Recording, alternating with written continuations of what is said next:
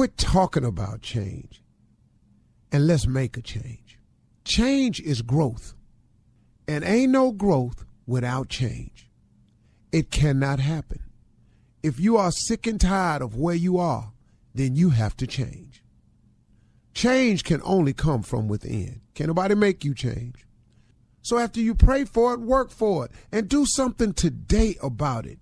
Stop procrastinating. The change can start today. There's nothing stopping you from changing today. Nothing except you. You can begin the process of change immediately.